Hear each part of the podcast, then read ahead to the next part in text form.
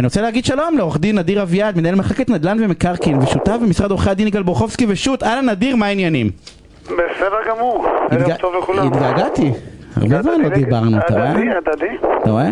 תשמע, אנחנו עכשיו בסשן של אה, רפואה מונעת ודיברנו קודם על דוחות כספיים עם שלומי ועכשיו אני רוצה לדבר על עסקה של כאילו העסקה הכי קרה בחיים שרוב האנשים יעשו האנשים, ה... ה- לא אנשי עסקים וזה עסקת מכר, קנייה או מכירה של דירה והאמת היא שרוב האנשים לא מבינים בזה כלום אז בואו נעשה קצת סדר. ו- וזה ש... ואני אגיד משהו אחד, התשובה תהיה תיקח עורך דין, אבל לא, גם עורך דין אני רוצה, אתה יודע, בכל זאת שאני אוכל לפקוח עין.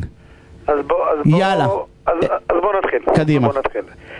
אמ, עסקת מכר מקרקעין, כמו שאמרת, רכישת דירה זה אחת העסקאות הכי חשובות והכי מהותיות שאנחנו מבצעים בחיינו. אני יכול להגיד שתחילת העסקה זה לא כשאנחנו מגיעים לעורך הדין, דווקא אז אנחנו בשלב המתקדם יותר, אלא השלב הראשון אנחנו מגיעים, מגיעים, רואים את הדירה, הכלה מוצאת חן בעינינו, החתן מוצא חן בעינינו, ורוצים לקנות את הדירה. בהרבה מאוד מקרים, לי זה קרה כמעט באופן אישי, אתה רואה דירה בשווי מאוד מאוד נמוך ואתה אומר, אוקיי, אני רוצה לסגור את העסקה. אתה נפגש עם המוכר, לוחץ לו יד, מוציא את הדף ואת ה... את העט, מתחיל לכתוב את התנאים המסחריים ואתה אומר, אני רוצה לתפוס אותו. ואז אתם מסכמים על הדף את המחיר של הדירה, אה, מתי מקבלים את החזקה, את התנאים העיקריים של העסקה, המוכר חותם ואתה חותם והופה, אתה לא יודע שברגע שחתמתם זה למעשה חייב דיווח במס ולשלם מס שבח ומס רכישה. אז א', שאתם רואים דירה נהדרת, לא לחתום על שום דבר. זה הדבר הראשון שיש לי להגיד בשלב הראשון שלנו. גם אם אני אפספס אותה? אפשר לחתום אם אתה מבין שחייבים לשלם מס. בסדר? נגיד את זה הפוך. אוקיי, לא, הנה, אז תדע לך, אז האמירה היא כזאת, אם אתה כבר חותם, אז קודם כל תיקח איזה מסמך מעורך דין, כאילו, קח כבר, קח, אה, תיקח בכיס לצורך העניין, גם אם אתה לא סוגר, תחזיק זיכרון דברים מסודר, שכולל את העיקר- שכולל את הדברים. העיקריים. נכון, ושת- ותבין, ותבין שאתה חייב. לדווח ולשלם. נהדר, אז אז כאילו זה... חתמת על הסכם. אז זה, בדיוק, תדע חתמת על הסכם אה, עם אה, אולי עם כוכבית של בעיות. יאללה, מה עוד? הדבר הנוסף, אה, בדיקות מקדמיות. הגענו לעורך הדין, נהדר, פנטסטי. אני נתקל בהרבה מאוד מקרים שיש לנו בתים שרשומים בטאבו, ואנחנו צריכים לבצע בדיקה, לראות שהדירה שהרוכש מעוניין לקנות זו הדירה שמופיעה בטאבו. הרי הדירה מוגדרת כתת חלקה 4, לצורך הדוגמה, בסדר? העורך דין לא יודע באמת שתת חלקה 4 זו הדירה שאתה רוצה לקנות. לכן צריכים להזמין תסריט בית משותף ומסמכי בית משותף ולבצע בדיקה מקדמית מאוד בסיסית שאכן הדירה שהעורך דין אה, עורך את ההסכמים אה, ומטפל בעסקה היא אכן הדירה הפיזית שאתה רוצה לקנות אותה כלומר להשוות בין ה... אה, התיאור שלה בטאבו לבין המצב שלה בפועל. בהרבה מאוד מקרים, סליחה, לא בהרבה מאוד מקרים, בחלק מהמקרים אנחנו מגלים פתאום שיש חדר שלא היה קיים. אנחנו יכולים לגלות שיש טעות בתת חלקה, והדירה שרכשנו או שהייתה- או שהיינו אמורים לרכוש אה, במסגרת העסקה זה לא הדירה שאנחנו ראינו פיזית בעין ולכן אני אומר גם לרוכשים וגם לקולגות, מסמכי בית משותף לא מוצאים. זה- לא בדיוק. מוצאים. אנחנו יודעים שלא מוצאים, נדיר. לא, לא, אני, אני נזהר, כן. לא, אבל לא מוצאים, אנחנו יודעים, אנחנו- מכירים את השוק, בוא.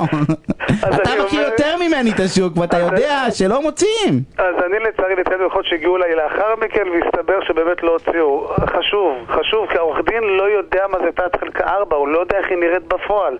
הרי העורך דין לא הגיע אתכם לשטח ואמר, אה, זו הדירה בקומה השנייה בצד... ואז סגרו שמאל." מרפסת לא חוקית, או בנו על הגג לא פתאום חוקי, או... אתה פתאום שיש איזה חדר שצץ, אתה מגלה בכלל, הנה, לפני שבוע נתקלתי בסיטואציה, הגיעה אליי לקוחה, שהסתבר שהיא רכשה דירה, שזה לא הדירה שהיא ראתה בכלל.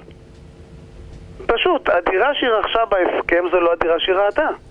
ולמה? כי לא הוציאו מסמכי בית משותף ולא עשו התאמה בין הדירה איך שהיא מוגדרת בנסח טאבו לבין מה שהלקוח ראה בפועל. הדבר השני שמאוד חשוב זה גם לבדוק תיק בניין, לראות אם יש צווי הריסה, אם יש היתר בנייה. אני, אה, תקשיב, אנחנו, אני רוצה, אני רוצה להתמקד, לה- להגיד שני דברים. אחד, תביעות הרשלנות נגד עורכי דין לדעתי הכי הרבה במקרקעין בדיוק בגלל הסיבות האלה. 95 אחוז. ראיתי איזה, לא, ראיתי איזה נתונים שרוב תביעות הרשלנות הם בדיוק על הדבר הזה, נכון. על במקרקעין כי לא עושים בדיקה. ונגיד עוד משהו, בסדר, ופה לא אני לא- לא מתעסק כמעט בנדל"ן, אבל שאתה יודע למה זה קורה? כי? כי כי, כי עורכי הדין לוקחים גרוש ורבע, ובגרוש נכון. ורבע אתה לא יכול לעשות את כל נכון. הבדיקות האלה, אין חוכמה. נכון. אז בגלל זה האחריות לא צריכה להיות, אני אומר לכם, לא של העורכי דין, כן? אל, אל, אל תקנו בית דרך בתי משפט, תקנו בית באמיתי. אז תדאגו שעורך הדין שלכם, שהוא, שאתם, מחתימים, שאתם סוגרים איתו שכר טרחה, עושה את הבדיקה הזאת. שזה כלול ממש- בפנים. אני ממש שמח שאתה, שאתה מעלה את הסוגיה הזו, כי באמת סוגיה שהיא, במיוחד בשנים האחרונות, אנחנו רואים בה הרבה מאוד, אה, היא עולה בהרבה מאוד מקרים. אה, העורך דין סביר גובה שכר טרחה X, ופתאום מגיע לקוח והוא קיבל X חלקי 2. אז הוא אומר, מה, אבל הוא גובה. ולהסביר שבסופו של דבר מדובר גם בעסק, ועורך דין צריך להרוויח באיזשהו מקום, ואם עורך דין גובה חצי מהסטנדרט, אז כנראה ש... שוב, יכול להיות מאוד שהוא לא יבצע את הבדיקות, אנחנו רוצים להאמין שכולם... לא, לא, הם לא מבצעים, אבל. נדיר, אני, אני, אני אקח לנו, גם אם אנחנו נגמור את הפינה בדבר הזה, כי זה סופר חשוב. הלכתם, קניתם בית במיליון שקל. בסדר, מקסימום אנחנו נמשיך את הפינה הזאת שבוע הבא, בסדר? כי היא חשובה לי. אבל אני אומר, קניתם בית במיליון שקל, אל תחסכו על עורך דין. לא, הלכתם, יש עורכי דין שגם מוכרים בית ב-1500 וב-2000 שקל, ובהגדרה הוא לא עושה את הבדיקות האלה. תעשו, או שתעשו אתם, אין בעיה שעורך דין, לא- קחו שמאי. חסכתם על העורך דין, קחו, השמאי תשלמו ל-4,500 שקל, שיעשה לכם את הבדיקה הזאת בשמאות. איכשהו תעשו את הבדיקה הזאת. אני, אני, אני, אני, אני, אני שוב, אני רוצה להאמין ואני רוצה לקוות שכל עורכי הדין ועורכות הדין מבצעים את הבדיקות לא, לא, האלו, הם לא, אבל הם לא, אני- אני- אנחנו יודעים שלא, נו. אבל, אבל רגע, אבל אני רוצה להגיד גם משהו ללקוחות. כשאתם רוכשים רכב ב-120 אלף שקל, אתם יודעים טוב מאוד לקנות פוליסת מקיף ב-4,000, 3,000, 5,000 שקל.